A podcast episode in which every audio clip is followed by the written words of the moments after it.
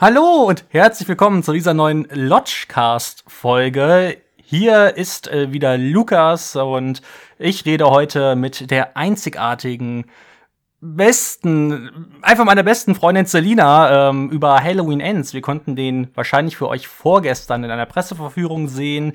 Ähm, der ist am Donnerstag, welcher Donnerstag? dreizehnter zehnter genau, mhm. in den deutschen Kinos gestartet. Und ja, ich habe gesagt, an meiner äh, Seite ist die wundervolle Celina und an erster Stelle muss ich natürlich fragen, hey, wie geht's dir? Hi, mir geht's gut. Wie geht's dir? Mir geht's auch richtig gut. Äh, mich freut es sehr, dass du heute hier bist, äh, eine Halloween-Expertin hier an meiner Seite zu den haben. Den Titel habe ich mir nicht selbst ausgesucht. Den, den Titel werde ich dir absolut gegeben. geben, weil wir alle wissen, der Lodgecast braucht Klicks. Okay. ähm, wir müssen hier erstmal ein bisschen Welle machen, damit äh, das hier nicht äh, Celinas letzter Eintrag hier auf diesem Kanal war. Werden wir sehen. Wir werden sehen. ähm, also eigentlich möchte ich auch mal irgendwann zu Velvet Femionaire, einer Horrorfilm, einem Horrorfilm-Special einladen. Uff, ja. Ja, und dann gucken, wie weit du kommst von den fünfzehn Fragen. Hm. Ähm, erstmal Cheers, es wird, ähm, es wird sehr traurig. Wir reden nämlich über Halloween Ends, habe ich schon gesagt, äh, Spoiler-Podcast. Ähm, wir haben hier Getränke, wo das eine oder andere Prozent drin ist an Alkohol. Wir dürfen sowas sagen, wir sind auf YouTube. Okay. Und ähm, ja, Halloween Ends war eine Trauerfeier, oder? Deswegen bin ich heute in schwarz, ja. Deswegen bist du heute in schwarz, stimmt. Ich, mein T-Shirt ist auch schwarz tatsächlich. Okay. Ich habe nicht äh, eine schwarze Hose an, aber ähm, ja, okay. nah genug dran, nah genug dran. Ähm, vielleicht erst einmal, um so hereinzustarten, was verbindest du mit Halloween? Um. Also vielleicht nicht nur mit dem Event Halloween, aber so insgesamt auch mit der Filmreihe. Ich aber du darfst, du darfst anfangen, wie du möchtest. Um, mit der Filmreihe. Ich muss sagen, das Franchise an sich liegt mir gar nicht so am Herzen. Also das Halloween-Franchise ist weder mein Lieblings-Horror-Franchise noch, ich weiß es nicht, also es ist halt eher für mich die Figur Michael Myers, die es ausmacht. Also natürlich, ich glaube, jeder verbindet als erstes mit Halloween äh, Michael Myers. Aber ja, das ist mein erster Gedanke. Was anderes, sonst verbinde ich nur das Event Halloween, was mein Lieblings, ähm, mein Lieblingstag ist im Jahr. Was ist eigentlich deine Lieblingsfilmreihe? Also um, Lieblingshorrorfilmreihe. Ich finde es sehr schwierig, immer äh, Lieblings-irgendwas zu suchen, aber ähm, wenn ich mich entscheiden müsste, ist es Saw, vermutlich. Okay. Auch wenn ich, also ich habe von keiner Reihe alle Teile gesehen, aber so, wenn ich mich jetzt entscheiden muss. Du kannst ja sagen, noch ist es Saw, weil bekanntlich wird es ja dann ähm, Nightmare on Elm Street sein, ah, wenn ja, wir das gesehen haben. Entschuldigung, ja. ja. Wir sind ja momentan bei Freitag, Freitag der dreizehnte zu gucken.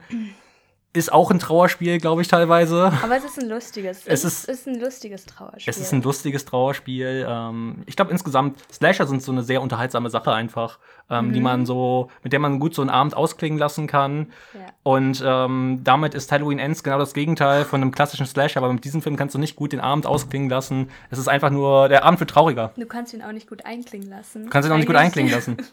ähm, am besten solltest mhm. du einen großen Bogen um diesen Film machen. Mhm. Ähm, ja, bevor wir aber weiterhin auf Halloween Ends einsmashen und vielleicht auch noch auf das ein oder, ein oder andere Problem des Filmes eingehen, ähm, würde ich erstmal so frei sein und äh, die Handlung vorlesen.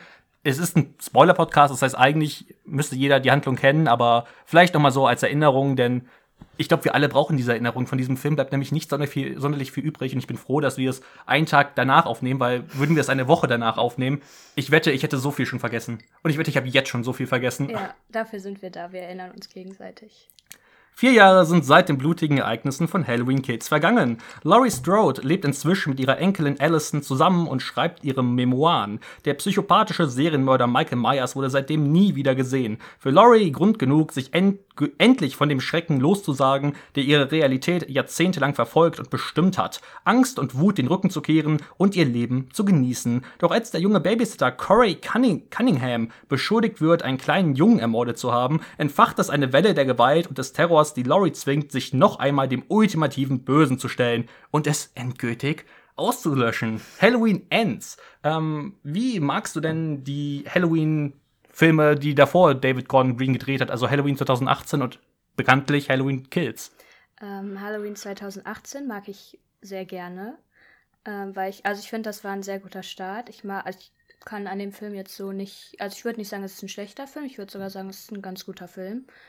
Ähm, was mir halt besonders gefällt, ist, wie sie, also sie greifen ja äh, von neunzehnhundertachtundsiebzig die Story auf und setzen daran an und mir gefällt, wie sie ähm, die Figur von Michael darstellen. Mir gefällt das Kostümdesign, die Maske ist, finde ich, natürlich das Original ist immer das Beste, aber ist m- trotzdem irgendwie äh, das Beste. Die Performance von Michael ist super und de- den Film mag ich, zwanzig achtzehn mag ich tatsächlich gern. Der ist auch an der, eine Handlung irgendwie, ähm, was man über die anderen zwei Teile nicht sagen kann. Und Kills? Kills ähm, ist kein guter Film. Ich glaube, das kann man nicht, das kann man objektiv sagen, es ist kein guter Film, aber es ist ein sehr unterhaltsamer Film. Da, also für mich persönlich kann ich sagen, es ist ein sehr unterhaltsamer Film, weil ich das gezeigt bekomme, weswegen ich diesen Film im Kino gesehen habe, weswegen ich ihn ähm, immer noch so sehen würde. Er ist ab achtzehn, es wird dementsprechend, es wird, es werden viele Kills gezeigt, es wird Blut gezeigt, es, Michael ist Badass wie eh und je und ähm, es gibt es gibt viel Michael zu sehen, es gibt coole Kills, Kills, die in Erinnerung bleiben. Ähm, dafür bekommt man was geboten, die das die, die Story, wenn, wenn man das Story nennen kann, ist dumm, die Figuren sind überwiegend dumm, aber es ist ein sehr unterhaltsamer Film, finde ich. Wir haben viel gelacht. Wir haben uns, wir haben, ja. wir haben uns gut unterhalten gefühlt. Stimmt, wir haben ja sogar alle, also wir haben den ersten Halloween zusammengeguckt, wir mhm. haben Halloween zwanzig achtzehn zusammengeguckt und hat Kills und mhm. Ends dann zusammen im Kino. Mhm. Ähm, und das heißt, wir können auch so von unseren Reaktionen ungefähr daran absehen, wie war unsere Meinung so zum Film. Ja. Ich glaube, bei Halloween, also wir haben, glaube ich, Halloween und Halloween zwanzig achtzehn damals am Tag gesehen, bevor wir mhm. dann abends Halloween Kills gesehen haben, richtig? Genau. Ich meine ja. schon. Und ähm, Halloween Kills ähm, war dann zumindest, also wie du schon gesagt hast, der Film ist unfassbar dämlich. Aber du kannst halt irgendwie... Also Spaß ist vielleicht übertrieben, aber du kannst so, so eine gewisse Art von Unterhaltung daraus yeah. ziehen, wenn du halt alles nicht so ernst nimmst und vielleicht dann auch über die ein oder andere dumme Dialogzeile oder Storyplot halt einfach lachst und es nicht so ernst nimmst. Und ähm, ich glaube, dadurch profitiert auf jeden Fall Halloween Kills. Ja, und ähm, ja, dann kommt Halloween Ends. Ich glaube, langsam können wir uns dem Ende nähern, ähm, zumindest vorerst. Ich glaube, John Carpenter hat schon gesagt, falls der einen guten Gehaltscheck bekommt, dann kann man vielleicht noch darüber nachdenken, irgendwann mal einen weiteren Halloween-Film zu machen. Ich meine, Cash, Cash, Cash. Aber nicht mit Jamie Lee Curtis. Wahrscheinlich nicht mit nicht Jamie mit Lee Curtis. Laurie. Laurie hat abgeschlossen. Laurie hat abgeschlossen. Ähm, und abgeschlossen hat auch David Gordon Green sein Apartment für gute Filme. Da hat auf jeden Fall keinen Zugriff mehr zu. Denn Halloween Ends ist wirklich... Ähm, Halloween Ends ist wirklich unfassbar scheiße. Wir können ja... Wie waren deine Erwartungen? Wie, erstmal, wie waren deine Erwartungen? Ähm, sollen wir erstmal objektiv vielleicht das ein bisschen daran gehen und nicht so subjektiv? Nein, zu sagen, der ist scheiße, ist ja jetzt...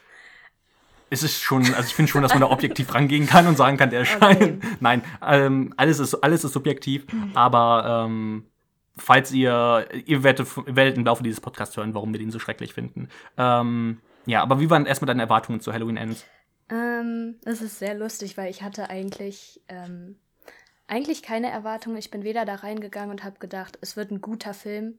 Das habe ich absolut nicht gedacht. Ich wusste eigentlich, es wird kein guter Film im Sinne von, es wird keine gute Story oder so geben. Aber was ich erwartet habe, war, wir wussten vorher, dass der Film ab achtzehn sein wird.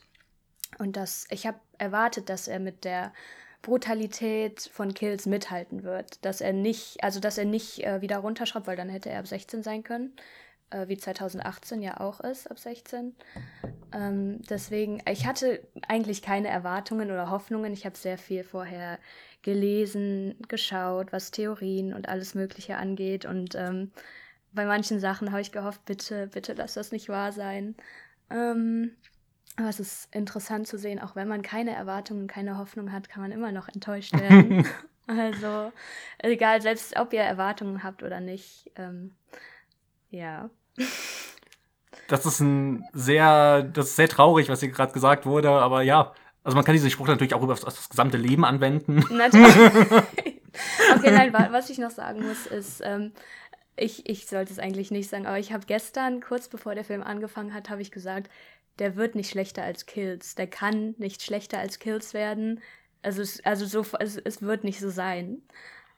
Wie häufig habe ich mich gestern dann zu dir rübergelehnt und gesagt, oh mein Gott, das ist schlechter als Kills. Ich weiß es nicht, ich habe nicht gezählt. Ich glaube, es war relativ häufig. Es war häufig, ja. Ähm, wir können ja vielleicht erstmal damit anfangen, wo der Film nicht komplett kacke ist, und das ist der Prolog. Also mhm. ähm, der Film hat, wie wir gerade schon bei der Inhaltsangabe geklärt haben, einen Zeitsprung von vier Jahren. Ist, er hat aber einen Prolog, der ein Jahr nach den Ereignissen von Halloween zwanzig achtzehn und Halloween Kills spielt. Was erstmal vollkommen dämlich ist, weil warum dann überhaupt dieser Zeitsprung von vier Jahren und warum spielt dann das, was im Prolog erzählt wird, nur ein Jahr danach? Also, ah, keine keiner Ahnung. Weiß. Keiner, wei- keiner, keiner weiß Bescheid. Weiß. Niemand weiß es. Ähm, aber ich fand trotzdem den Prolog eigentlich ganz cool. Also der hat einige dumme Jumpscares, die unfassbar billig sind, aber ähm, wenn dann einmal das, das, das loslegt, ähm, wir haben dort Ron Campbell, der auf der ein Babysitter ist und auf einen Jungen aufpassen muss. Er ist kein Babysitter, das sagt er sogar. Er, er ist kein er Babysitter. Ist kein, das müssen er wir ist, kurz richtigstellen. Was war er? Er ist er der ist Rasenmäherboy. Er ist der Rasenmäherboy. Und ähm, ja, er muss auf diesen Jungen aufpassen an Halloween. Aber der Junge ist ein ziemliches Arschloch.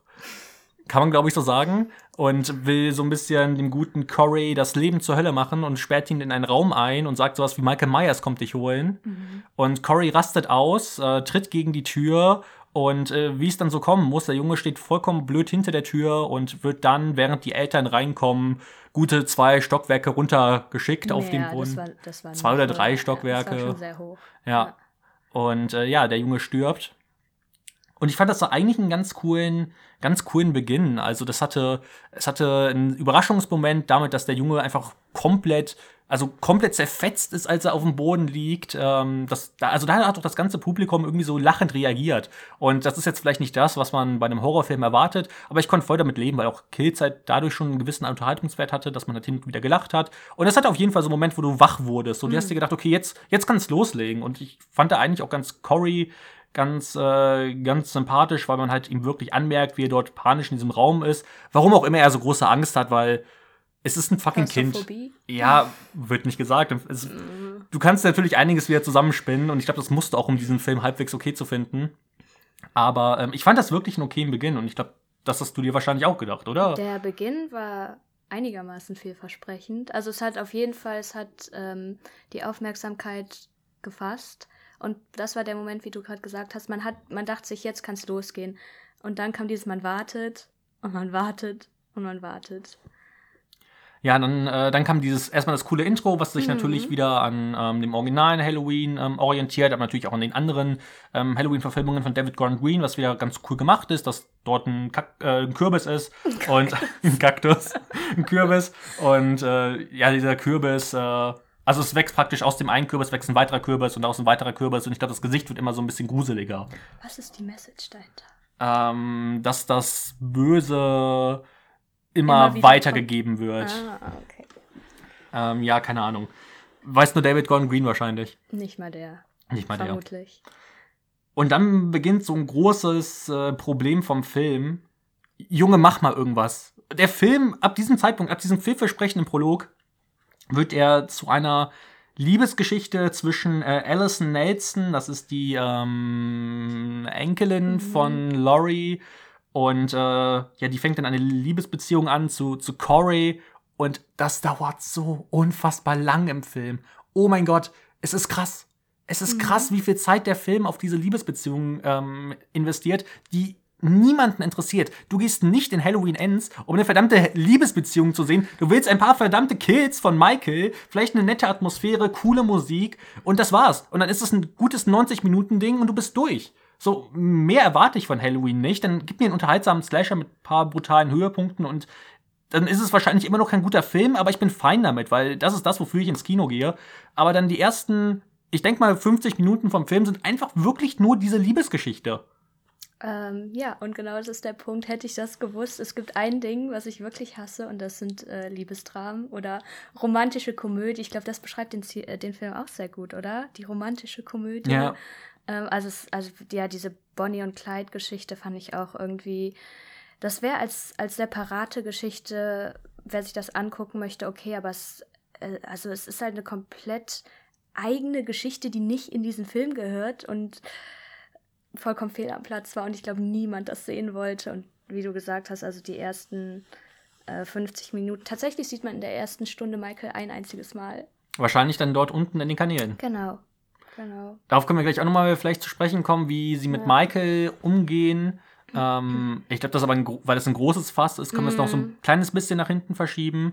Ähm, was passiert noch in so in diesen ersten, ähm, ja sagen wir mal bis zu dem Punkt, wo Michael Corey an, Hals, an den Hals fasst? Ähm, Gibt es da noch irgendwas, worauf man großartig eingehen muss? Weil, wie schon gesagt, sonderlich viel passiert da halt nicht. Da wird halt sehr, wirklich unfassbar viel auf diese Liebesbeziehung zwischen ähm, Allyson und Corey eingegangen. Ähm, ansonsten sieht man ähm, noch ein bisschen Laurie, die einkaufen geht und dort diesen einen Typen wieder sieht aus Halloween Kills, der dort auch mit ihrem Krankenhaus war. Die flirten auch so ein bisschen rum. Wird nochmal in der letzten Szene gefühlt des Filmes aufgemacht. Ansonsten spielt es auch überhaupt keine Rolle.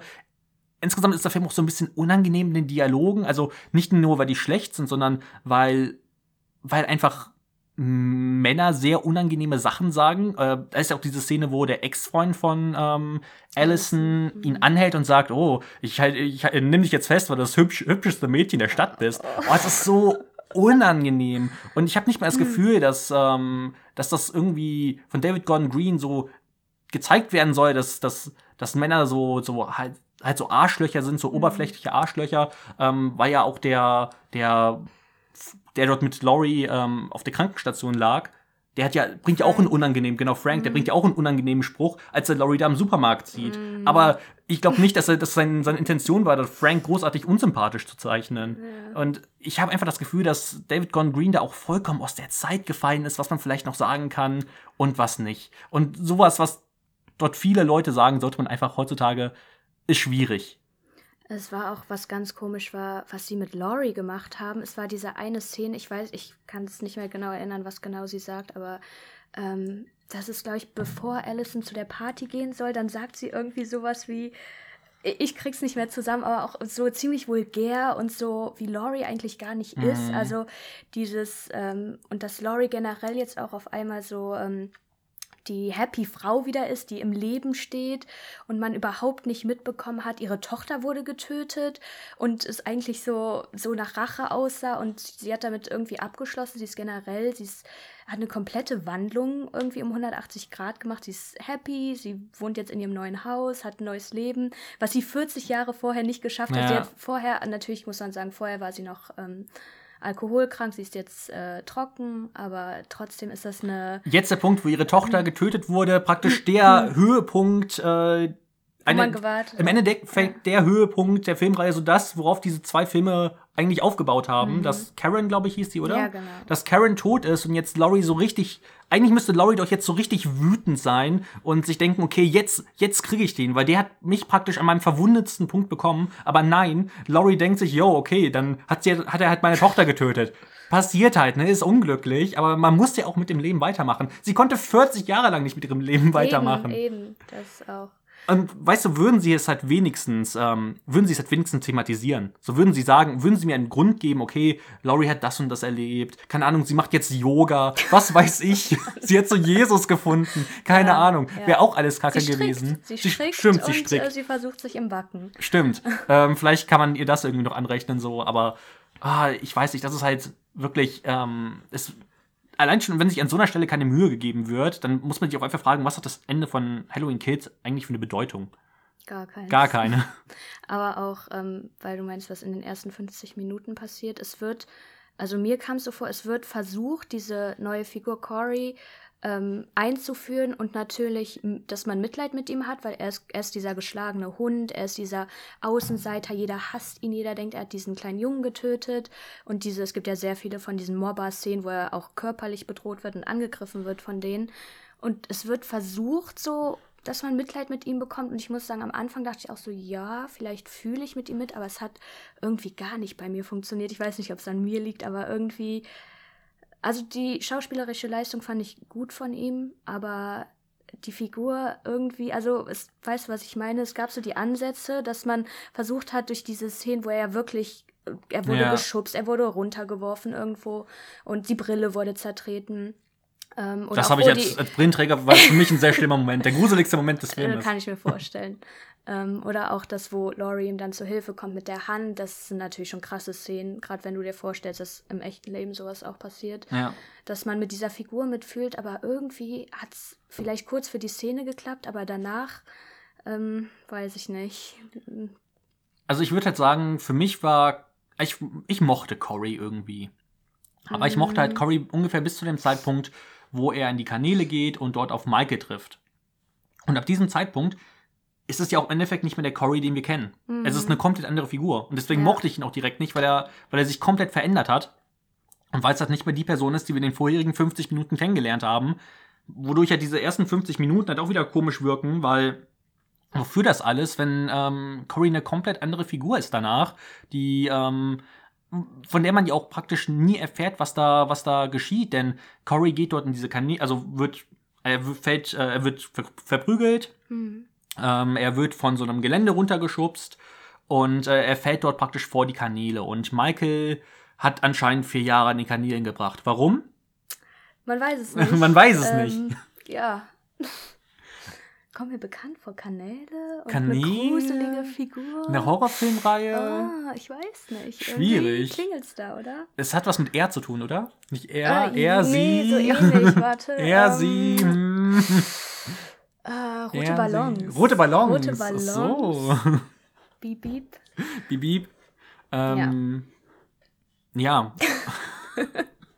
Ja, das also auch total nicht dumm. Nicht originell, es war nicht originell. Warum ist überhaupt äh, Michael vier Jahre in diesen Kanälen gewesen? Also, also ich hätte es immer noch gut gefunden und authentischer wäre es im Wald gewesen. Genau, hätten so wie es Rob Zombie gemacht hat. Genau, hätten sie das Setting in den Wald verlegt, das hätte man ja auch machen können. In Haddonfield das bestimmt irgendwo ein Waldrand oder so, das hätte gepasst. Ich glaube, du siehst da überall mal wieder Bäume. Apropos auch äh, in zwanzig achtzehn Lauries altes Haus war im Wald. Ja. Also vielleicht dann irgendwie da in der Nähe, das wäre, da wäre ja dann, was weiß ich, jagen gegangen oder so, aber also mit den Kanälen, das war... Ja, das war echt ähm, voll merkwürdig. Da, auf jeden Fall zieht er halt Corey dann in diese Kanäle ähm, und ja, dann ist da... Dann, warte, dann passiert es doch so, dann ist Corey da erstmal wieder alleine. Mhm. Also er ist bewusstlos. Genau, er ist bewusstlos, dann wird er wach. Dann will er aus den Kanälen rausgehen. Mhm. Und dann ist da so eine, so eine Luke. Und dann fasst ihn Michael so an die Kehle. Gechoked. Genau, er hat ihn gechoked. Man weiß nicht, ob Corey das gefallen hat oder nicht. Ähm, hm. Aber wir können spekulieren. Wir können spekulieren. Ich glaube, Corey ist einer, der, der, würde, der würde das mögen. Ich glaube auch. Und auf jeden Fall guckt ihm dann Michael in die Augen und wir haben so einen richtig trashigen Moment, wo wir in die Vergangenheit, also wir haben so einen Shot auf die Augen und wir reisen praktisch in das Innenleben von Corey, wo nochmal gezeigt wird, wie er verprügelt wird und er sieht Allyson und oh mein Gott, guckt euch diesen Jungen an, was der schon alles erlebt hat, wow. Und ähm, ja, auf einmal haben sich seine Augen verändert und auch sein Wesen verändert sich, denn er wird äh, zu einem zu einem Mörder. Warum? Was genau in diesem Moment passiert? Wird nie wieder in diesem Film thematisiert. Es wird gesagt, der Mann hat böse Augen auf einmal. Laurie fand ihn total toll. Sie hat gesagt, Allyson, mach, ich gönn dir. Und auf einmal, als er dann diesen Moment mit Michael hatte, hatte er böse Augen und sie sollte ihn nie wieder anfassen. Ähm, also das war auch so ein beschissener Moment. Was sollte das? Also viel beschissener finde ich, dass es überhaupt nicht erklärt wird, warum kommt der lebend aus diesem Kanal raus. Es macht absolut gar keinen Sinn. Ihn lebend da, vor allen Dingen, da ist ja dieser Obdachlose, der äh, davor immer haust, auch warum der noch lebt, weiß ich auch nicht, der dann zu Corey sagt, ähm, ja, du, wieso lebst du noch? Äh, alle anderen, die da rein verschleppt worden, sind tot. Ja, warum lebt er denn noch? Also was ist denn mit Corey, dass, äh, man könnte sich jetzt irgendwas herleiten, ne, also... Ich glaube, dass sie versucht haben, Corey äh, sehr viele, also optisch zumindest sehr viele Parallelen zu dem jungen Michael von achtundsiebzig zu geben. Ach stimmt, da sind ja auch einige dass, Sachen aufgefallen, ne? Genau, dass ähm, Corey optisch so ein bisschen dem, dem jungen Michael ähnelt, also mit die, die braunen Locken dann, ähm, dass er die Handverletzung äh, an der Seite hat, wo Michael äh, auch in, in zwanzig achtzehn verletzt wird. Und, der Anzug ähm, natürlich ganz offensichtlich. Der Anzug, der, also es war ja ganz am Anfang direkt. Das, also, also er bei einer, arbeitet bei einer Kfz-Werkstatt. Genau, er macht ja auch noch Sinn. Ist nicht überzogen, sondern es ist ja einigermaßen authentisch.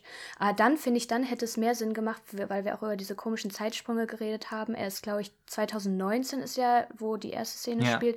Sagt er, er ist einundzwanzig und dann drei Jahre später heißt es, er ist dann vierundzwanzig. Dann hätten sie es von der Zeit her also wäre es, finde ich, passender gewesen, hätten sie ihn einundzwanzig gelassen, weil das dann mehr diese Metaebene zu Michael wäre. Michael war damals einundzwanzig, als er äh, wieder mhm. ausgebrochen ist.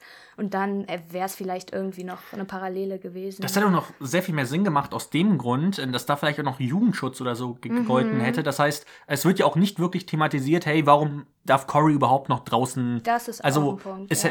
wäre er einfach noch... Äh, Ich weiß jetzt nicht genau, wie die Rechte in den U S A sind, aber hätte man, ich denke mal, unter achtzehn wirst du ja wahrscheinlich auch irgendwie leicht verminderte Umstände bekommen, kann ich mir vorstellen. Mhm. Gerade in so einem, gerade in so einer Sache, wo du, wo du, wo es wirklich aus einem Unfall passiert ist. Ja. Ähm, das heißt, es hätte da vielleicht auch sogar noch viel mehr Sinn gegeben, wäre er dann beispielsweise siebzehn oder so gewesen oder mhm.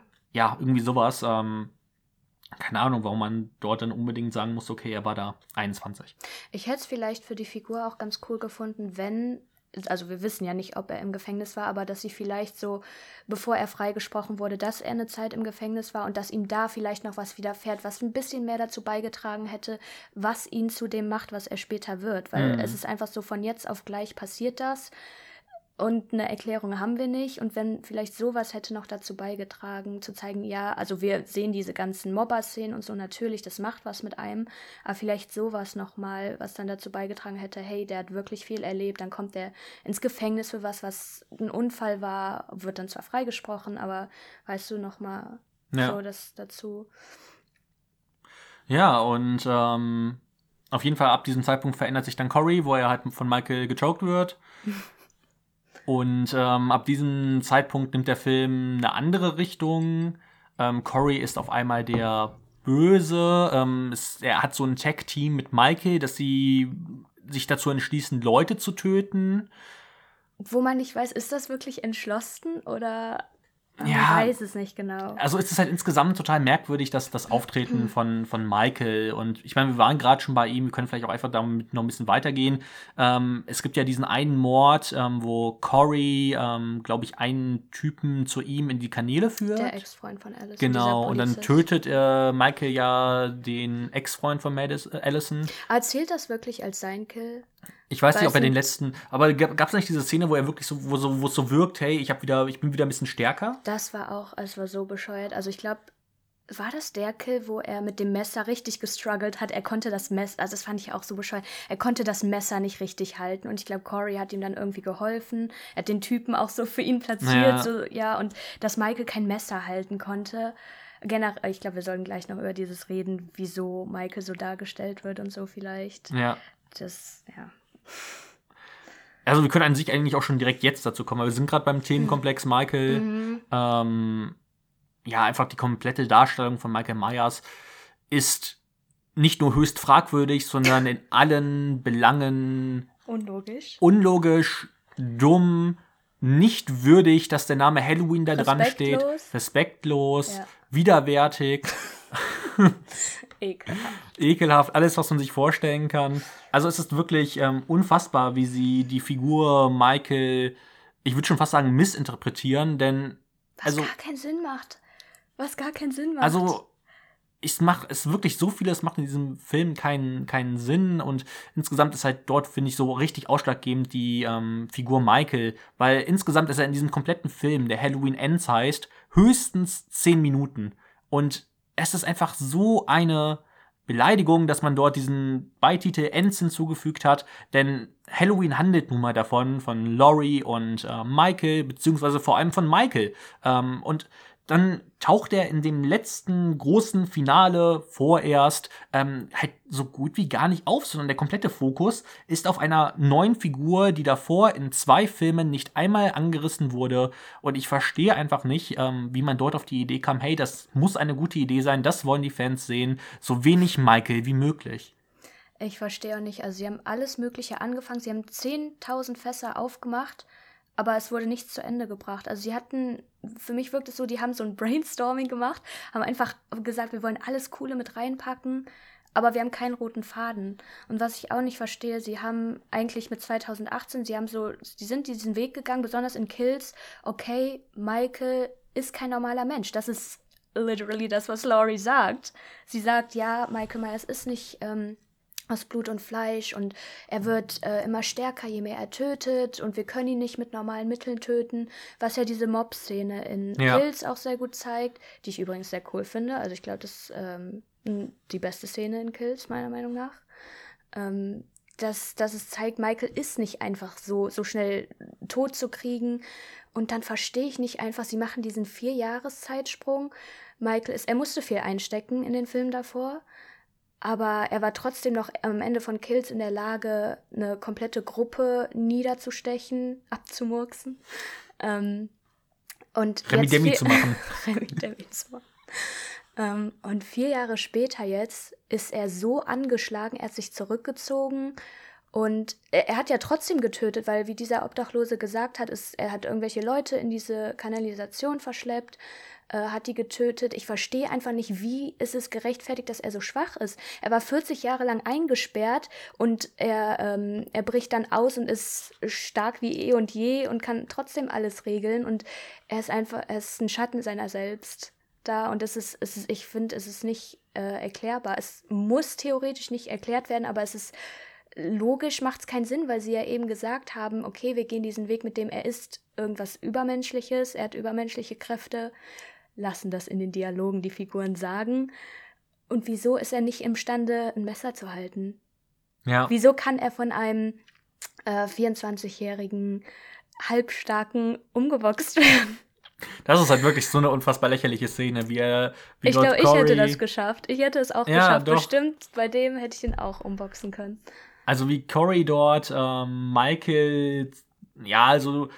Erst, sie raufen ja dann so ein mhm. bisschen, und dann schlä- haut ähm, Corey ihn so um, reißt ihm die Maske vom Gesicht. Und ich fand an sich war das inszenatorisch ganz cool gelöst, weil die Kamera, also ist so aus den Kanälen herausgefilmt, ähm, und du siehst halt praktisch nicht, was rechts, und also du hast halt nur diesen Blick in die Kanäle, und die raufen sich halt dann mal, gehen dann so ein bisschen nach rechts, gehen so ein bisschen nach links, und du siehst halt gar nicht genau, was passiert. Ich finde das eigentlich ganz cool gelöst, weil es halt mal so eine längere Einstellung ist, aber halt das, was dort gezeigt wird, ist halt wieder so dumm und so kacke, weil Also klar, ich verstehe, also nein, ich verstehe nicht, warum sie zeigen, dass Michael so geschwächt ist, wenn dieser Film Halloween Ends heißt und es der große finale Kampf zwischen Laurie und Michael sein soll. Ich verstehe einfach nicht, was die Intention dahinter war, sich zu überlegen, hey, äh, wir machen einfach mal Michael zu einer Nebenfigur in seinem eigenen Film. Vor allen Dingen, warum auch Michael weiß, dass er geschwächt ist, warum würde er dann diesen, diese Konfrontation mit Laurie suchen, wenn ja. er doch schon merkt, bei diesen äh, Raufereien, wie du gerade gesagt hast, dass er nicht in der Lage ist, dann würde er doch nicht äh, sich dem stellen. Und auf der anderen Seite dürfte ihm ja die Figur Laurie auch vollkommen egal sein, weil das ist ja auch das, was äh, Halloween Kills sagt. Das sowieso. Also ich glaube, wollen wir jetzt schon über den Punkt reden, warum er da hingeht? ähm, ich meine, was passiert denn sonst noch so in der zweiten Hälfte? Corey bringt ein paar Leute um, Cor- was ähm, auch, im Tag-Team äh, mit, äh, mit Michael. Aber das ist, ich glaube, es gibt nur eine Szene, wo sie es wirklich zu zweit machen. Also dort bei diesem Arzt. Genau, bei diesem Arzt. Wo, ja. Wo Corey auch alleine wäre, der vermutlich da verhaftet worden. Der hätte es nicht mehr rechtzeitig rausgeschafft, da wäre Alarm losgegangen oder sonst was, wäre Michael nicht mit da gewesen. Ich meine, wir können auch darüber sprechen, dass Corey keine Handschuhe und sowas benutzt und seine ja. dummen Hände an die Fensterscheiben patscht. Also zieht dem Jungen doch ein paar Handschuhe an, dann muss man sich über nicht so welche Kleinigkeiten aufregen, aber irgendwann fallen dir dann halt so welche Dinge auf, während das, also wenn dir der Film halt keinen Spaß macht, kannst du dich auch an so welchen Kleinigkeiten aufregen, die mir vielleicht egal wären, hätte ich äh, davor schon fünfzig Minuten lang eine gute Zeit gehabt. Ja. Ähm, dann würde ich mich jetzt nicht so darüber aufregen, dass Corey keine verdammten äh, Handschuhe sich leisten kann. Ich verstehe es nicht. Er ist Kfz-Mechaniker. War, der hat doch immer, er hat doch immer Handschuhe aber parat. Michael hat keine Handschuhe, deswegen darf er auch keine Handschuhe anziehen. Ach so. Das ist die Logik. Und dann gibt es auch diesen total dummen Mord, wo wir uns auch gedacht haben, wie zum Fick, wie lang ist dieses Messer, als er dort die, oh. ähm, die Krankenhaus-Oberschwester äh, dort tötet mm. und äh, dort an diesem Gemälde festhaut und mit so einem zehn Zentimeter Messer. Also ich find's cool, wenn du Easter Eggs machst, aber das, also es war ja ganz eindeutig an äh, neunzehnhundertachtundsiebzig angelehnt, aber das war halt so... Also man hat halt richtig gemerkt, es war einfach so, äh, so rein, reingeschmissen, wir müssen das jetzt da reinbringen irgendwie, weil es wirkte halt so, es hat einfach nicht gepasst irgendwie. Ja, und ich glaube ansonsten, also ich fand, es gab einen coolen Mord mit dem, äh, was dort an diesem Radioturm passiert, äh, dieser äh, Moderator, ähm, da... Ich weiß gar nicht mehr, was er genau macht. Auf jeden Fall ist dann die Zunge auf diesem D J-Pult und äh, dadurch wird dann so ein, halt so ein D J-Geräusch äh, Geräusch ausgelöst. Das ist ganz nett und hat so einen, hat so einen gewissen Humor. Ähm, aber ja, ist, glaube ich, auch so das einzige relativ halbwegs brutale Highlight im Film. Und der Film ist F S K achtzehn. Und gerade wenn man es halt so bedenkt mit äh, Halloween Kills, der halt, wie schon gesagt, ähm, am Anfang, der hat halt nicht viel zu bieten, storytechnisch, aber er hat ein paar nette, unterhaltsame Kills. Und die sind auch halbwegs brutal. Ich finde auch nicht, dass es jetzt, ähm, ob das, ob da, ich habe mir schon da gedacht, hey, muss das F S K achtzehn sein, weil es ist halt einfach rohe Brutalität, die halt realistisch ist, aber halt nicht, also für mich nicht eine bestimmte Grenze überschreitet, ähm, weil es immer noch halbwegs realistisch ist. Und ich denke, das ist der Punkt, warum es ab achtzehn ist, aber ich finde, ähm, für mich wären eher Filme ab achtzehn, wo so wirklich, also wo es halt einfach nochmal eine Spur, Spur härter ist, was dann vielleicht noch ein bisschen fiktionaler ist, aber wo es einfach nochmal widerwärtiger wird. Ähm, und das, aber ich kann schon verstehen, warum Kills ab achtzehn ist so, weil er viele Kills hat. Ähm, aber hier, der hat ja zum einen wenig Brutalität, wenig wird gezeigt, und zum anderen sind halt die Kills so stumpf und es gibt so wenige, es ist, es ist so schade. Also es ist nicht mal, dass wenig gezeigt wird so von, von Kills, dass es wenig Kills gibt, sondern auch dieses, dass wenn es einen Kill gibt, also ich finde fast keiner, das mit der Zunge war für dich jetzt so in Erinnerung bleibend, also klar, natürlich, das war wahrscheinlich das Besonderste, Besonderste an Kills, aber es gibt nichts, was dir irgendwie im Gedächtnis bleibt und ähm, ich weiß nicht, da ist ja diese Szene, wo ähm, Corey seine, seine Mobber quasi äh, zur Strecke bringt. Ja. Und ähm, das eine Mädchen ist äh, unter diesem Zaun gefesselt da und dann kommt äh, der, der eine Typ, um ihr zu helfen. Und er wird dann vor ihren Augen mit, was ist das, ein Bunsenbrenner oder so? Ja, irgendwie sowas. Wird er abgefackelt und sie... Sie fokussieren extra den Hintergrund und du siehst nicht mal im Vordergrund, du siehst nur die Flammen, es passiert gerade, warum zeigt ihr diesen Kill denn nicht? Also das verstehe ich halt überhaupt nicht, warum, das hätten die, wäre diese Szene in Kills gewesen, die hätten es komplett gezeigt. Und das verstehe ich einfach nicht, warum, warum sowas nicht gezeigt wird, wenn er doch ab achtzehn ist. Und ähm, ich glaube, du kannst noch rechtfertigen, dass die Kills nicht so krass sind, weil es Corey ist. Weil Corey jetzt nicht, auch wenn er ziemlich schnell viele Leute tötet, ist er kein erfahrener Killer irgendwie. Also er ist nicht so kreativ wie Michael, der ja wirklich in manchen Kills in den äh, vorherigen Teilen sehr coole Sachen macht, meiner mhm. Meinung nach. Ähm, und das ist einfach Corey, der sowas nicht, der es nicht macht. Ja, es ist schon alles ein bisschen stumpfer, ne? Ja. Ähm, also es war ja auch gerade so beim, beim ersten Halloween von neunzehnhundertachtundsiebzig, Ähm, dass die dort auch einfach einen gewissen Humor in die Kills gebracht haben oder wenn dann Michael dort mit diesem Laken ja, auftaucht, also oh, es ist, das Szene. Ist schon eine wirklich fantastische Szene. Mhm. Ähm, oder er baut ja auch dort, ähm, ist es dort auf diesem Bett, wo er dann so fast schon so einen Grabstein und sowas mhm, ein bisschen aufbaut. Mhm. Also es sind einfach super ähm, kreative Sachen. Das zeigt halt irgendwie, dass Michael eben nicht so ein stumpfer Killer ist, sondern er lernt auch die Schutz, äh, die, die Kunst hinter genau. diesen Morden auch irgendwie, ähm, er schätzt das. Und das haben sie in zweitausendachtzehn und in Kills aufgegriffen. Also da gab es auch solche Szenen, die so mit viel Liebe zum Detail gemacht wurden, insbesondere in Kills, das wo er ähm, das Pärchen, das jetzt in seinem Elternhaus wohnt, tötet und diese Szene von dem Foto nachstellt. Das fand ich, das fand ich süß irgendwie. Also ja. das war, das war cool. Ja gut, und ähm, dann ja, können wir eigentlich fast schon zum Finale kommen, oder? Also ich weiß nicht, ob es da, ich weiß nicht, ob es dazwischen noch irgendwas Besonderes gibt, worüber uns wir noch äh, gestern nach dem Film irgendwie großartig aufgeregt haben. Also generell diese, diese Liebesgeschichte, die vollkommen fehl am Platz war, weil ich glaube, jeder hat sich gefragt, bin ich im richtigen Film? Also man hat einfach die ganze Zeit gewartet, äh, kommt jetzt noch der Horrorfilm oder? Mhm. Und ähm, diese Liebesgeschichte, die ja quasi durch Laurie nicht erzwungen wurde, aber ein, einberufen wurde, ja. weil sie die zwei zusammengebracht hat. Und auch dieses Corey ist jetzt auf einmal von jetzt auf gleich, wie lang kennen diese, ich weiß gar nicht, wie viel Zeit vergeht in dem, außer, außerhalb der Zeitsprünge. Ist vollkommen unklar. Stimmt, es gibt ja auch total diese merkwürdige Szene, dass, ähm, dass, also die wirken einfach schon sehr intim und schon sehr eingespielt und dabei mhm. ist im Film so gefühlt zwei Tage vergangen. Und dass er komplett so, äh, so einnehmend ist und sie und äh, mit ihr abhauen will und irgendwie dieses, äh, es ist einfach irgendwie unauthentisch. Und was wir auch noch gesagt hatten mit der, der Film ist, heißt immer noch Halloween. Und da, es geht um das Event Halloween auch. Und wir haben, wir kriegen diese, diese Einblendung mit einunddreißigsten Oktober. Und es ist ja quasi auch diese Party, wo sie dann sind.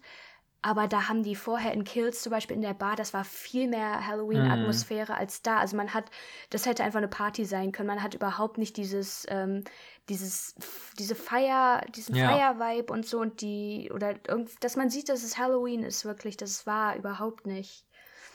Hättest du es nicht nochmal angesprochen, warte, da war doch der einunddreißigsten Oktober im Film, ich hätte es nicht mehr gewusst. Ja, es ist krass, dass sie es halt wirklich eingeblendet haben, aber du hast nur dieses Gefühl irgendwie mitbekommen, hey, es ist wirklich Halloween. Ja, wenn überhaupt. Ja. Ähm, ansonsten, ja, ich, äh, ich glaube, zur Liebesbeziehung zwischen Allyson und Corey müssten wir nicht mehr großartig was ähm, sagen. Also einzige, den einzigen Punkt, den ich noch hatte, ähm, weil das das gut, du gerade so ein bisschen... Ähm, hast du so ein bisschen angerissen, ähm, die haben ja schon auch so eine, eine toxische Beziehung. Mhm. Aber ich finde, das zeigt ja David Gordon Green auch nicht wirklich, dass das ähm, dass es vielleicht auch ähm, Allyson nicht gut tut oder dass sie das auch hinterfragt, hey, ähm, vielleicht tut er mir auch gar nicht so gut, wie ich es glaube. Ähm, ich finde, das reißt halt auch alles David Gordon Green, also Wenn ich nett, wenn ich es nett auslegen möchte, sage ich, er reißt es an. Mhm. Ähm, wenn ich es böse auslegen möchte, sage ich, David Gordon Green hat keine Ahnung von toxischen Beziehungen, hat diesen Begriff einmal irgendwie auf Twitter mitbekommen und denkt sich, ähm, ich baue das einfach, ich, ich weiß genau, was das ist, aber ja, ich schreibe dann einfach mal, der, der, der Corey ist ab irgendeinem Zeitpunkt vielleicht nicht mehr so nett.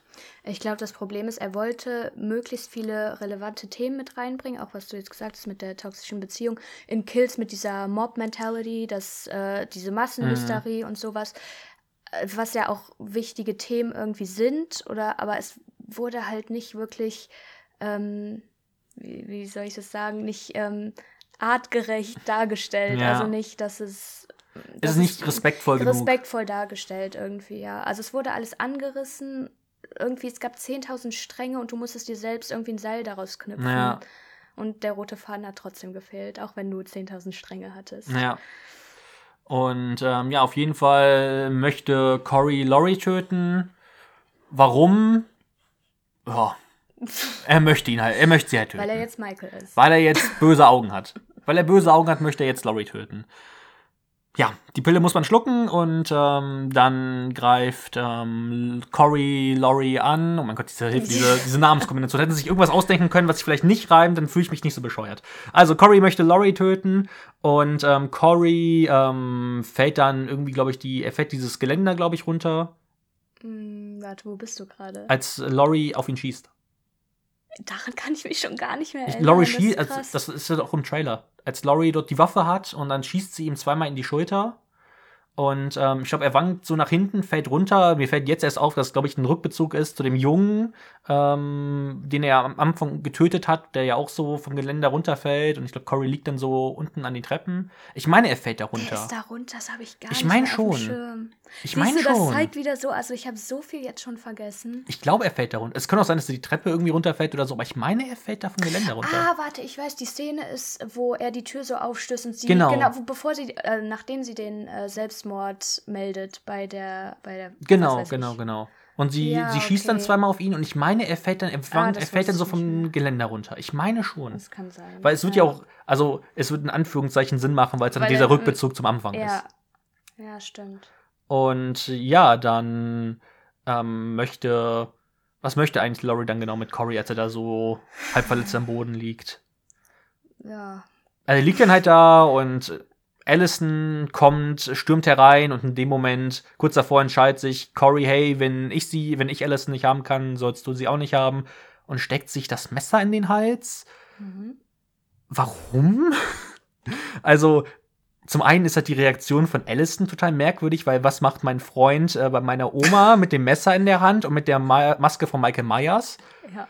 Also, was macht Corey dort? Das hinterfragt sie gar nicht. Auch generell dieses zwischen äh, Allyson und Corey, er spricht sie ja auch mehrmals auf Michael an.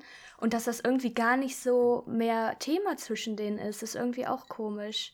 Mhm. Ich, dass auch der, dass ihre Eltern ermordet wurden von dem und so, dass er sie nicht mehr ausfragt irgendwie, weil es, also er ist der Copycat-Killer und es wird aber, also es wirkt nicht so, als sei er wirklich an Michael interessiert, als weiß er wirklich was über Michael, weil ich hätte es cooler gefunden, wenn er mehr so der, ähm, ich weiß nicht mehr, obsessiv ist und wirklich alles darüber wissen will und sich deswegen Allyson annähert. Das wäre, das hätte ja noch Sinn ergeben irgendwie, dass er, sie ist die Enkelin, sie hat äh, Michael überlebt, ihre Eltern wurden von Michael ermordet, irgendwie so, das, das wäre ja noch okay gewesen, aber irgendwie... Er selbst hat ja auch gar keinen Respekt vor Michael. Nee, nee, also die Beziehung zwischen denen verstehe ich auch nicht. Also, keine Ahnung, was sich auch Michael gedacht hat, als er sich gedacht hat, den brauche ich jetzt als Padawan, als jungen Schüler. Keine Ahnung. Ähm, ich weiß auch nicht, ich, also, selbst, also Laurie, als, als Laurie sich ja Corey zuwendet, ist es ja so aus Mitleid. Ähm, er ist, er mhm. wird geschubst, er wird geschlagen und ähm, Laurie hilft ihm dann so dabei, sagt ja auch, hey, nimm mein Messer und schneid ihm den Reifen auf. Ähm, aber ich verstehe halt nicht genau, was, was Michael halt in ihm sieht. Das verstehe ich. Das, also da gibt es auch keine Erklärung für. Das Insgesamt ist für die ganze dumm. Beziehung zwischen den beiden gibt es gar keine Erklärung, also was nee, das alles soll. Dass er einfach von da angefangen, dass er überlebt. Das ja. macht gar keinen Sinn. Ähm, ja, auf jeden Fall. Corey bringt sich dann selber um. Laurie zieht das Messer aus seinem Hals und wundert sich, dass Allyson in der Haustür steht und denkt, äh, denkt äh, ja, okay, meine Oma hat meinen Freund umgebracht. Und ja, dann ist es so, dass Michael von hinten kommt. Ähm, also Allyson, glaube ich, verlässt wieder das Haus. Mhm. Wütend. Äh, Laurie geht dann ins Wohnzimmer. Und dann kommt Michael, schnappt sich die Maske, zieht sie wieder über.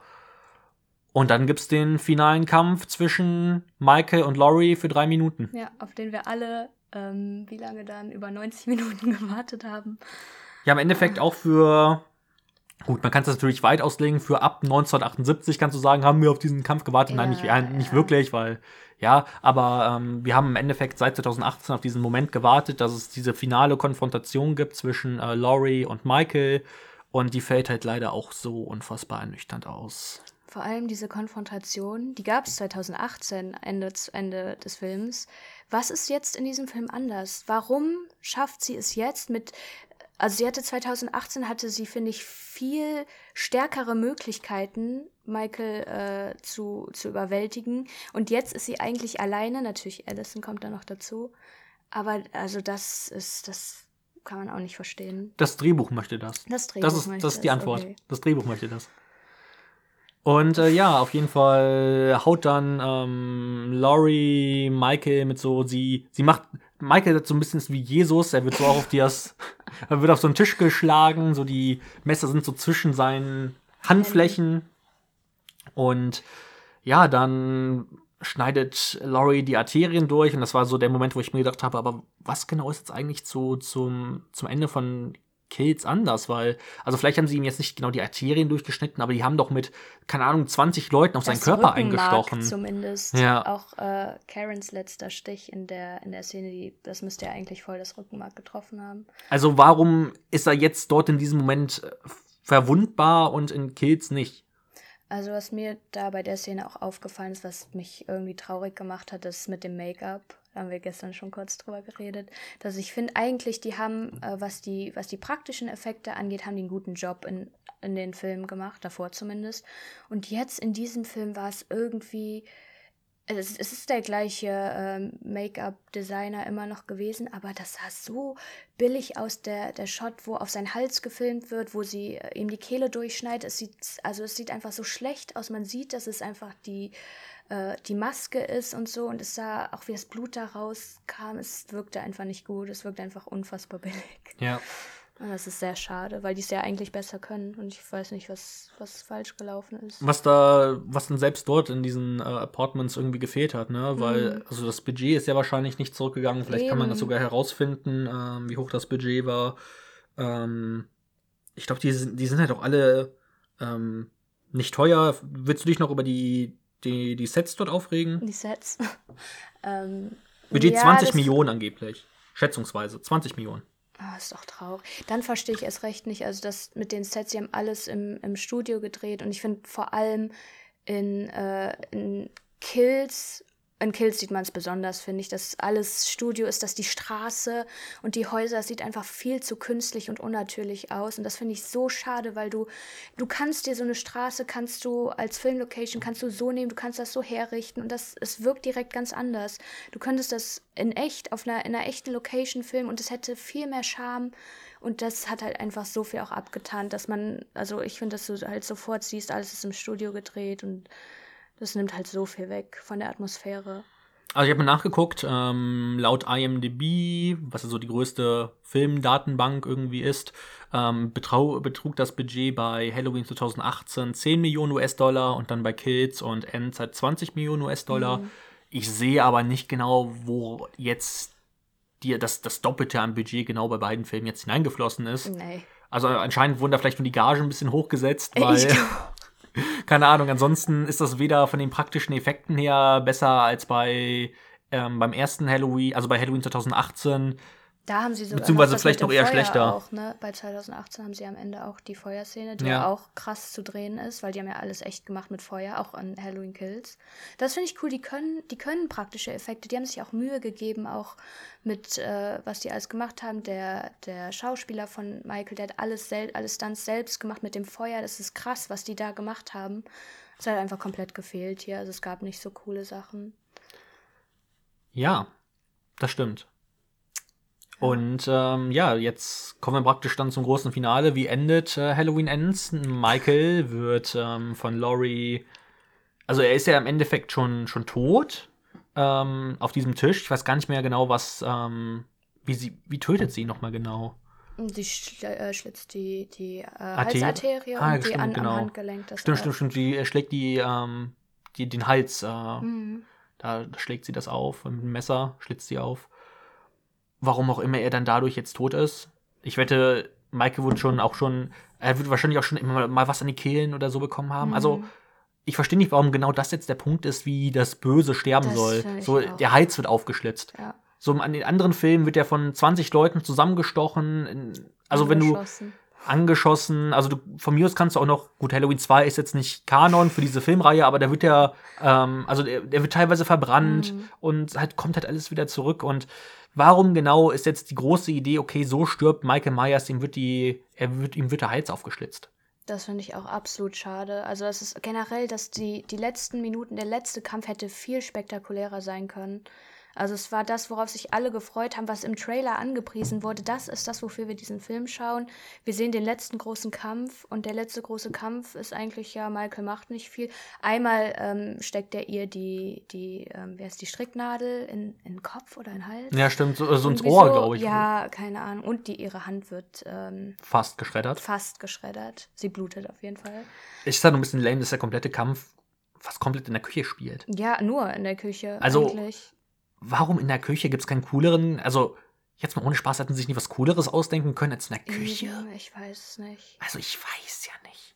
Ähm, Viel zu unspektakulär. Halt generell. Wirklich unfassbar unspektakulär dafür, dass der Film Halloween Ends heißt. Und ja, dann ähm, wird Michael auf ein Auto geschnürt, sie fahren zusammen zur, zum Schrottplatz. Oh, wir haben den krassen Dialog, haben, wollte ich noch erwähnen. Ähm, ist das ein Schrott- Schrottplatz? Ja, das ist ein Schrottplatz. Das sagen wirklich ein paar Leute im Film. Also es ist unfassbar. Also es ist wirklich unfassbar, diese, wie krass dieser Dialog ist. Ich hab, hatte ein bisschen Gänsehaut, als ich den gesehen habe, äh, gehört wie, habe. Es ist wie das mit dem, ich nehme dieses Messer. Okay, ich nehme das Messer. Ja, also es ist halt echt, es ist unfassbar. Und dann wird äh, Michael in die Schrottpresse gelegt. Und Laurie sagt nicht noch sowas wie für meine Tochter. Nein, also Karen, wen, wen interessiert Karen bitte noch? Alter, sie ist seit vier Jahren tot. Kommt mal bitte drüber hinweg, dass deine Tochter tot ist. Jetzt mal ehrlich, vier Jahre ist da gar nichts. vierzig Jahre nicht über Michael hinwegkommen. Ja, stimmt, also vierzig Jahre nicht über Michael hinwegkommen, aber wenn die eigene Tochter vier Jahre tot ist, vergessen. Das kann man mal vergessen. Ist ja auch egal, komm. Ich habe ja noch eine Enkelin. Ja. Die ist eh jünger, jünger und hübscher. Okay. Und ähm, ja. Dann wird Michael in die Schrottpresse gelegt. Ich fand es eigentlich ganz nett, wie er dort, dort sein Gesicht zermatscht wird. Aber und es sah, fandest du, es sah gut aus?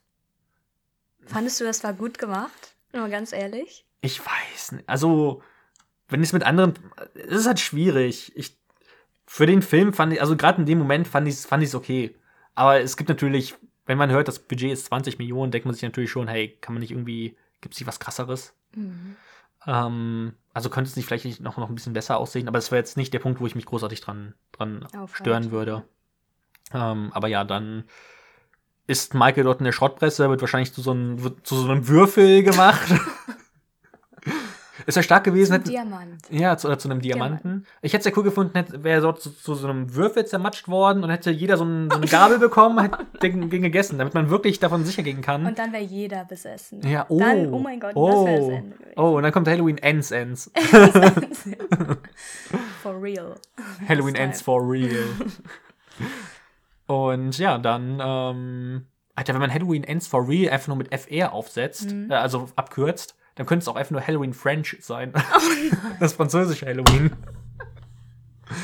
Hm. Und ähm, ja, dann ist Michael anscheinend tot. Das war's mit Michael Myers. Dem ja. in diesem Film einfach würdelos. Würdelos, einfach, keine Ahnung, diese Figur existiert seit fünfundvierzig Jahren wahrscheinlich ungefähr. vierundvierzig vierundvierzig Jahre. Und ja, es ist einfach so unfassbar respektlos, wie mit dieser kompletten Figur einfach dann umgegangen wird im kompletten Film. Er taucht zehn Minuten selbst nur auf. Ähm, es ist halt richtig, richtig schade. Das ist das Ende von Michael Myers. Da verstehe ich auch nicht, wie, wie die da alle zugestimmt haben. Ja, so lassen wir das enden. Und vor allem der Schauspieler zu sagen, ja, so möchte ich die Rolle beenden. Das wird so mit Füßen getreten irgendwie. Und es, also, hm. Es ist schade. Es ist wirklich, wirklich schade. Und ja, dann kommt Warte. so der Epilog. Ach so, ja. ja. Nein, nein, nein. Sag. Was wolltest du denn sagen? Nein, ich wollte noch sagen, dass wir gleich vielleicht ähm, kurz sagen, wie wir es beendet hätten. Ach so. Was für uns ein Ende gewesen wäre. Hast du was? Ich habe was. Ich habe es dir sogar gestern eigentlich schon gesagt. Ach stimmt. Ich glaube, ich kann mich nicht mehr richtig dran erinnern. Das ist gut. Ähm, ja, auf jeden Fall. Dann kommt der Epilog. Und ähm, ja, ich, was passiert nochmal genau im Epilog? Äh, ich glaube, Laurie, Laurie beendet ihr, ihre Memoiren. Glaube ich. Sie schreibt dort extra nochmal, also David Gordon Green zeigt mal Shape. Also Shape, ihr wisst, ähm, so wird ähm, Michael Myers in Halloween neunzehnhundertachtundsiebzig genannt. Er ist nur diese Gestalt. Deswegen, er muss dort wirklich sicher gehen, dass ihr versteht, Shape. Vergesst das nicht, okay? Es ist eine Anspielung. Habt ihr es gecheckt? Ich zeig's noch einmal. Shape. Kirschblüten oder Suizid. Kirschblüten oder Selbstmord.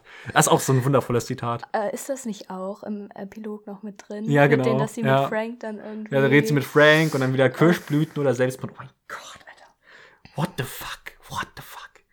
Ah, das ist so tief. Das ist einfach so deep, einfach diese, so diese ganze Film. Ich glaube, wir sind einfach... Ähm, wir sind zu dumm. Wir sind zu dumm und das können wir nicht verstehen. Ja, ja und auf jeden Fall, ähm, ja, das große Finale ist dann, Michael Myers Maske liegt auf dem Wohnzimmertisch und das war's. Das ist der letzte Shot von Halloween Ends. Das ist der letzte Shot, ja. Ja, das ist der Film. Wie hättest du Michael Nein, Myers... Wie willst ihre du, sag du ruhig zuerst. Ich hab, ich hab ehrlich gesagt, ich muss ein bisschen muss Bist das mal kurz überlegen. Bist du zufrieden mit dem Ende denn? Nein. Nein. Also die Frage ist, wäre ich, mit dem, wäre ich mit dem Ende zufrieden, wenn der Film insgesamt besser gewesen wäre? So, hm. Also finde ich das Ende so... Also würde ich jetzt sagen, die letzten fünf Minuten... Wäre ich mit denen, wär, könnte ich mit diesen fünf Minuten leben, ähm, wenn der vorherige Film halt genau das gewesen wäre, was ich bekommen hätte. So hätte Michael ein paar coole Kills gehabt, hätte es nochmal diesen coolen finalen Showdown zwischen äh, Michael und Laurie gegeben, hätte ich dann auf das Ende geblickt und gesagt, okay, trotzdem, es ist Kacke, oder hätte ich dann gesagt, okay, ich kann damit, ich find's, ich find's okay. Ähm, das kann ich ehrlich gesagt nicht genau sagen, weil es hat mich so ein bisschen an Game of Thrones erinnert, weil auch dort ist ja das Ende an sich, also das Ende an sich, finde ich nicht kacke von der Idee her, sondern ich finde die Umsetzung halt total schlecht, so wie es halt der, die Serie halt davor acht Staffeln lang aufbaut. Und ich glaube, sowas Ähnliches ist es auch bei Halloween. Würde ich halt, würde ich es halt genau, würde ich halt alles davor bekommen, so wie ich das haben möchte, oder so wie es auch vielleicht einfach besser wäre, so wie es dem Halloween-Franchise selbst gerecht wäre, dann könnte ich wahrscheinlich damit leben. Dann könnte ich sagen, okay, dann Dann ist er halt jetzt tot und die Maske li- liegt dort auf dem Esstisch. Ich Aber du kannst ja andersrum sagen, wenn du den Film, den, die, den ganzen Film bis auf die letzten fünf oder zehn Minuten nicht ändern könntest, wenn das so bleiben muss, aber du könntest die, das Ende ändern, die letzten paar Minuten, dass es so ist, dass es dir gefallen würde, auch wenn der Rest davor komplett scheiße war. Ich weiß halt nicht, wie es genau mir gefallen würde. Weil ich glaube, ich würde es halt, ich glaube, ich würde halt auf jeden Fall Laurie umbringen.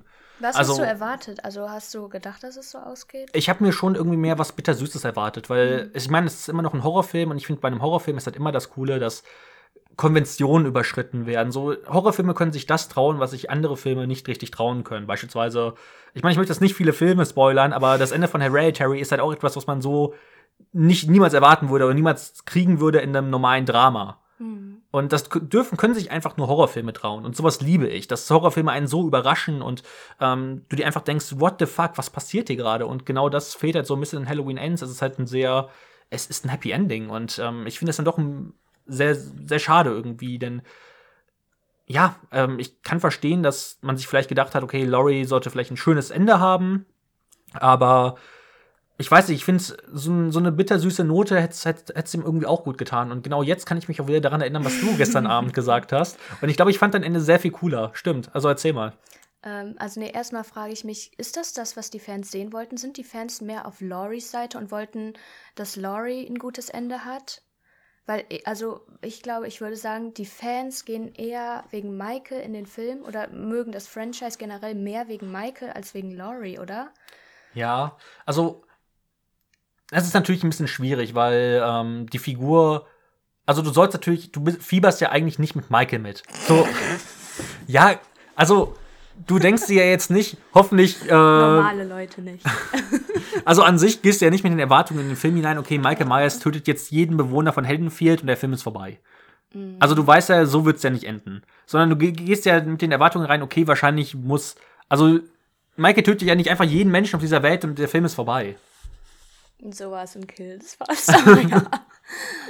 Sondern, also du denkst dir schon irgendwie, okay, Laurie, also das irgendwer, irgendwer Gutes muss überleben, aber trotzdem muss es halt irgendwie, glaube ich, auch, auch traurig sein und sowas wie Laurie töten, beispielsweise in einem gemeinsamen Kampf mit, äh, mit Michael und dann hätte, keine Ahnung, beispielsweise Allyson ihn getötet. Ich glaube, so hätte ich es mir eher gewünscht, weil dann hätte man auch Allyson irgendwie diese coole Entwicklung gegeben. Hey, sie sucht Rache für ihre Oma und beginnt das, was ähm, vor vierundvierzig Jahren irgendwie angefangen hat. Ich glaube, das wäre irgendwie ein cooleres Ende gewesen. Wie sie genau ihn getötet hätte, habe ich jetzt auch keine Ahnung, aber ich wette, da gibt es auch viele Fans, die dort vielleicht irgendwie eine, eine, coole, eine coole, coole Idee gehabt hätten. Ähm, vielleicht auch in Bezug noch auf die anderen ähm, Halloween-Filme, die ich zwar alle gesehen habe, aber halt die sind auch nur noch ein Matsch. Mhm. Aber vielleicht gibt's da ja irgendwie was Cooles, ähm, keine Ahnung. Aber ja, stimmt schon. Ich hätte mir dann doch schon irgendwie gewünscht, dass sich der Film auch so eine Überraschung traut und irgendjemanden tötet, wo man es nicht erwartet hätte. Das wäre halt so eine Figur wie Allyson oder ähm, Laurie gewesen. Jetzt erzähl aber endlich mal das, dein Ende. Wir mussten die Spannung noch ein bisschen halten. Ähm, also ich glaube, ich hätte es so gemacht, die Szene, wo Corey dann unten am Boden liegt, nachdem er runtergefallen ist oder was auch mhm. immer. Um, und dann man schon weiß, dass Allyson auf dem Weg dahin ist, weil man sieht sie im Auto vorne draußen, dass um, sie quasi reinkommt und er noch nicht tot ist und er ja dann diese Line sagt mit dem, ja, wenn Allyson, wenn ich sie nicht haben kann, dann kann sie niemand haben, was er davor im Film ja auch schon sagt. Das sagt er, als die um, dieses Gespräch haben, wo Laurie so übelst komisch in dem Stuhl sitzt und die ganze Zeit so gegen das Fenster kippt, mhm. was ich auch sehr seltsam fand. Um, dann das auf jeden Fall sagt und dann anstatt sich selbst zu richten, weil warum richtet er sich selbst? Weil eigentlich würdest du ja erwarten in dem Moment, okay, nee, ich nehme sie jetzt allen weg, damit keiner sie haben kann. Und das hätte ich gemacht, dass er dann vor Lauries Augen Allyson tötet. Also quasi sagt, nee, ich kann sie nicht haben, dann kann sie keiner haben. Allyson stirbt, Laurie dann hoffentlich mal wieder so ein bisschen die Laurie zeigt, die sie eigentlich ist, auf Rache gesinnt. Und dann die Badass-Oma. Die Badass-Oma. Und dann äh, Corey tötet. Und dann ist ja noch Michael da. Und dann einen richtig geilen, ähm, epischen Kampf zwischen den beiden. Ich weiß auch nicht genau, wie der ausgesehen hätte. Ich finde es halt schade, dass irgendwie das Haus, also das Elternhaus von Michael gar nicht mehr Stimmt. in, äh, also ich glaube, es wurde, ein Zeitungsartikel wurde eingeblendet, wo irgendwas stand von wegen, ähm, dass das so runtergekommen ist oder so, das Haus. Aber sonst wurde das Haus gar nicht mehr erwähnt. In Kids hat das so eine wichtige Rolle eingenommen. Eben, eben, dass es ja darum ging, Michael will ja gar nicht zu Laurie, er, er geht diesen ganzen Weg durch Haddonfield zu diesem Elternhaus. Und dass das ja irgendwie so der Key für alles war. Und ich glaube, hätte da das finale Battle irgendwie stattgefunden, das wäre das wär vielleicht bedeutungsvoller und würdevoller gewesen. Wie auch immer die sich dann getötet hätten, ist egal, keine Ahnung. Und auf jeden Fall, dass beide sterben. Weil das ist ja das, was äh, Laurie in Kills auch irgendwie sagt. Sagt sie das in Kills? Ich meine schon, ähm, vielleicht kann er nur sterben, wenn ich auch sterbe. Oder sagt sie das im, im Trailer zu Ends? Ich weiß nicht mehr. Irgendwo sagt sie das, vielleicht kann er nur sterben, wenn ich auch sterbe. Also ein bisschen so Harry Potter und Voldemort. Ja, muss auch direkt like, dann irgendwie als Laurie's ein Horcrux. Ja, genau. Nee, aber wirklich irgendwie so, dass es so ein Ende bringt, weil sie hat eh nichts mehr zum Leben, ihre Enkelin ist tot, ihre Tochter ist mhm. sowieso tot. Und dass es dadurch den Abschluss findet, weil wo ist denn der Sinn, diese Charaktere noch leben zu lassen? Die, das Franchise ist vorbei, zumindest das jetzt, die, die Trilogie. Die Figuren wird es nicht mehr geben, dann kannst du die auch direkt da umbringen. Ja. Und das wäre dann das Ende gewesen. Und als Abschlussszene hätte ich dann gemacht, was so, was vielleicht ein bisschen trashig, so typisch horrormäßig ist, aber nach dem Black Screen das letzte Atmen von Michael. Das hätte ich gut gefunden. Ja, also eine Post-Credit-Szene, wir saßen bis zum Ende in den Kinos, gab's nicht. Mhm. Also es ist auch schon davor das Licht angegangen, also man hätte sich das schon denken können, aber ich, ich hatte es tatsächlich einmal bei, bei Lightyear, der hat eine Post-Credit-Scene, die nach den Synchronsprechern ist. Echt? Ja, das war total strange. Und ich habe oh, halt ähm, während des Filmes halt, also nicht während des Filmes, sondern als, die Abs- als der Abspann lief, habe ich geguckt, okay, gibt's eine Post-Credit-Scene? Ähm, ich glaube, eine lief da schon. Und dann habe ich gesehen, okay, da sind, es gibt zwei. Und ähm, dann habe ich mir gedacht, ja, okay, dann, dann warte ich erstmal. Und dann lief am Ende so die Abspanns, äh, der Abspann ist durchgelaufen, äh, das Logo von Disney kam und ich dachte mir, hä, wann kommt das denn? So, das, der Saal war komplett beleuchtet, das war alles hell, du hast Echt? kaum noch was auf der Leinwand gesehen, weil es halt so hell war.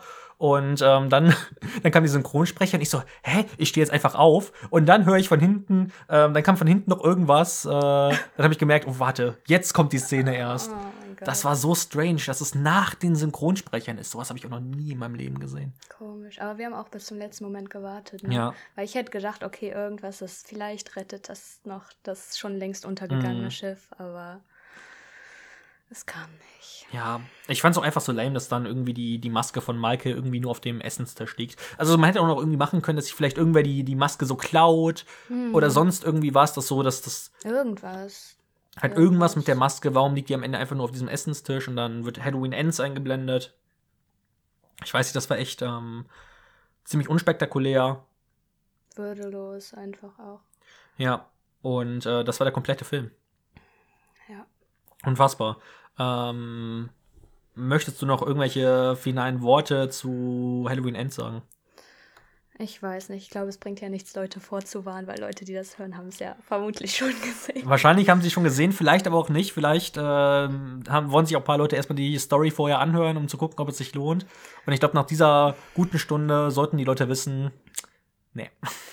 Also diese Stunde ist auf jeden Fall besser investiert als die hundertelf Minuten in den das Film. Das stimmt. Alter, hundertelf Minuten dauert der einfach. Ja. hundertelf Minuten. Ja. Und davon ist, ist Maike nur zehn Minuten im Film. Und hat drei Kills. Eigentlich nicht zwei und einen halben.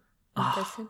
Aber ich finde, also ich finde es schade, weil es, ich glaube, es, also es gibt wirklich viele Leute, die sich sehr auf den Film freuen und dementsprechend auch mit, mit Vorfreude und Erwartungen da reingehen.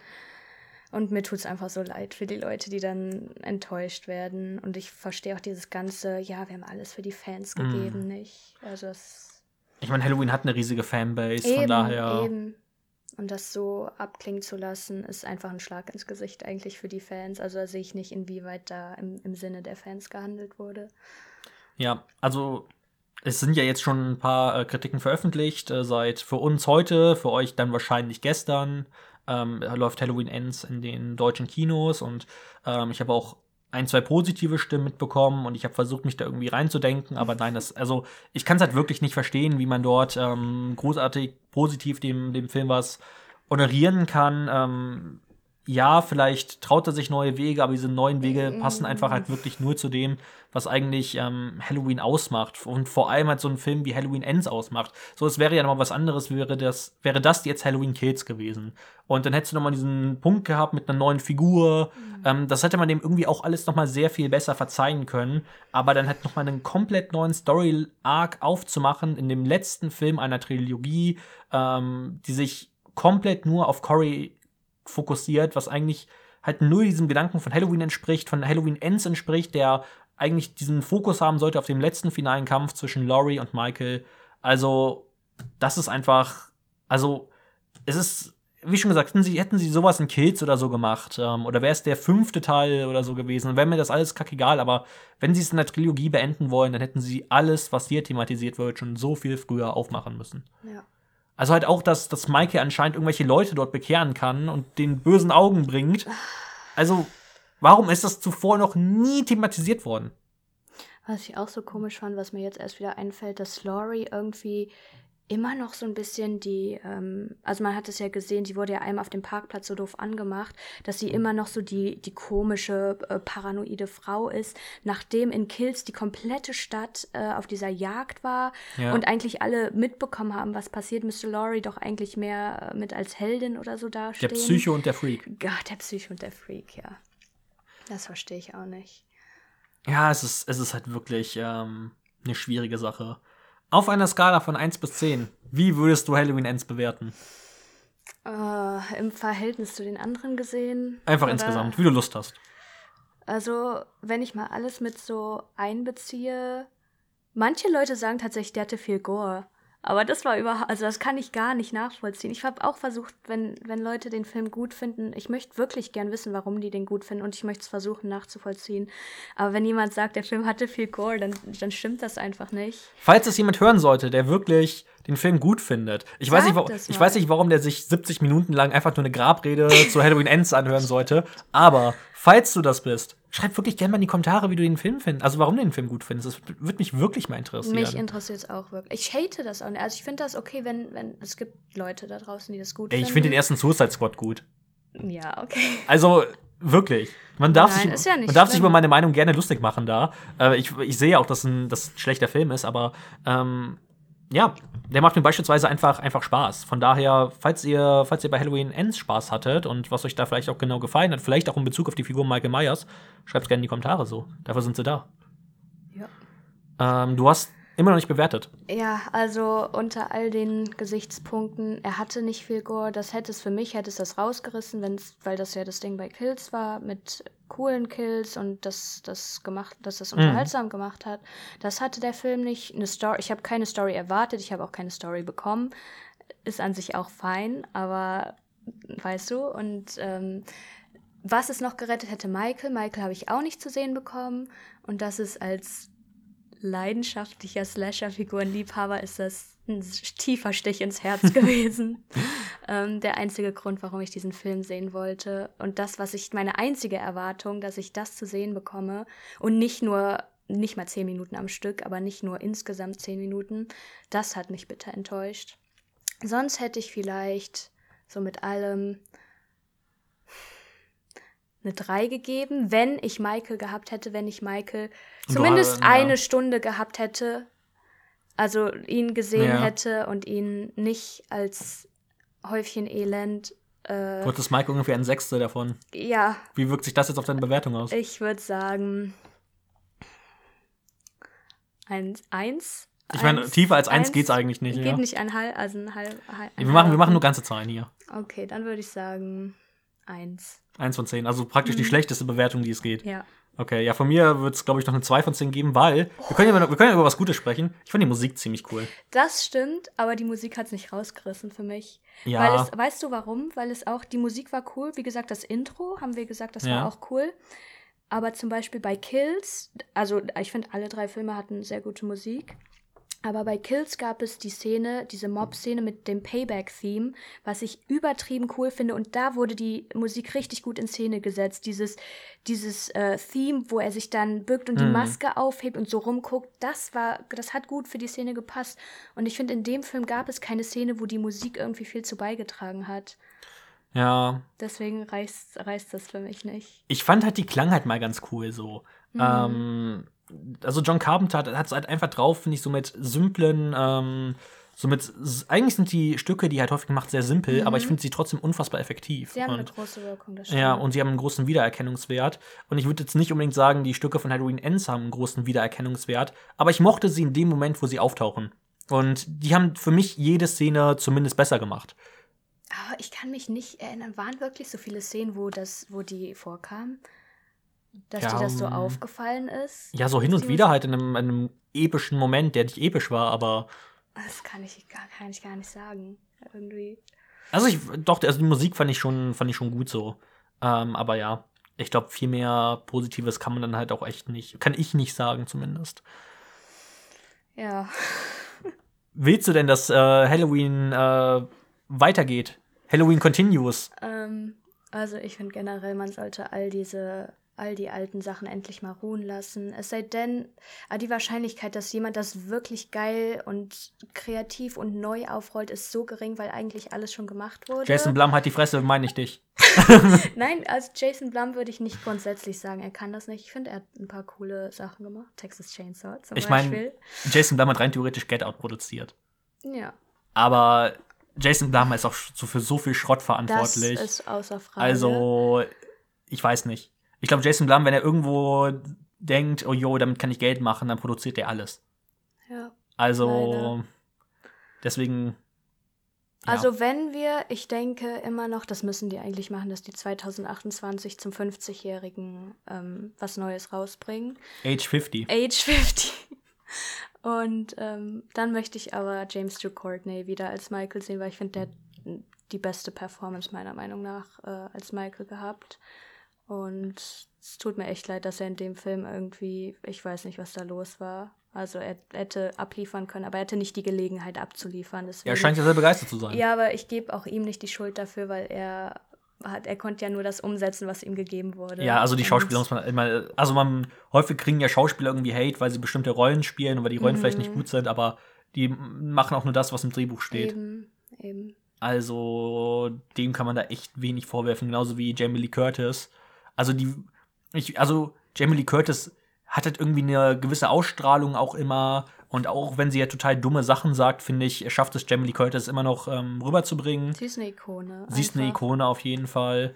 Ähm, ja, deswegen an denen liegt es wirklich nicht. Äh, oder auch an der Allyson-Darstellerin. Auch Auch der Corey-Darsteller. Ich habe ja. den vorher noch nie in irgendwas gesehen. Der hat super gespielt. Also Eben, also denen kann man wirklich nichts vorwerfen. Es ist halt einfach, das gleicht es halt nicht aus. Also nee. kein Schauspiel auf dieser Welt könnte diese beschissenen Dialoge und diese unfassbar dämliche Story ausgleichen.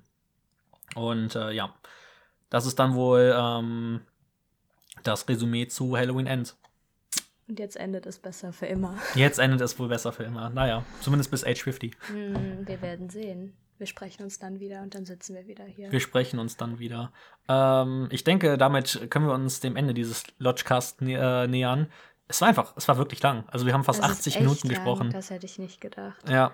Weil wir äh, gestern schon so viel geredet haben. Ja, wir haben halt, wir haben schon gestern den ganzen Weg nach Hause eigentlich über ähm, Halloween Ends gesprochen, aber ja. Eigentlich wollte ich gar nicht mehr darüber sprechen. Eigentlich wolltest du gar nicht mehr darüber sprechen, aber. Das habe ich nur für dich jetzt gemacht. Aber ich finde, es, es war gut, dass wir es gemacht haben. Guck mal, wir haben fast achtzig Minuten geführt, das ist halt so krass. Wer auch immer sich das anhört. Wer auch immer sich das anhört. Schreibt mal in die Kommentare, falls ihr euch das komplett angehört habt. Und äh, ja, wir hören und sehen uns dann wahrscheinlich wann anders wieder. Äh, im besten Fall natürlich auch mit dieser wundervollen Person an meiner rechten Seite. Oder nie wieder. Oder nie wieder. Ähm, und ja, von meiner Seite aus war's das. Wir hören uns wieder. Abonniert den Kanal. Ihr könnt das auch auf Spotify und so hören. Viel Spaß. Das sollte man eigentlich am Anfang sagen, aber ihr wisst, ich mache das erst seit fünf Jahren. Äh, Fehler können passieren. Ähm, und ja, wir hören uns wahrscheinlich. Hört in einen Hauch von Film hinein, einen guten Timmy. Tschüss. Bye.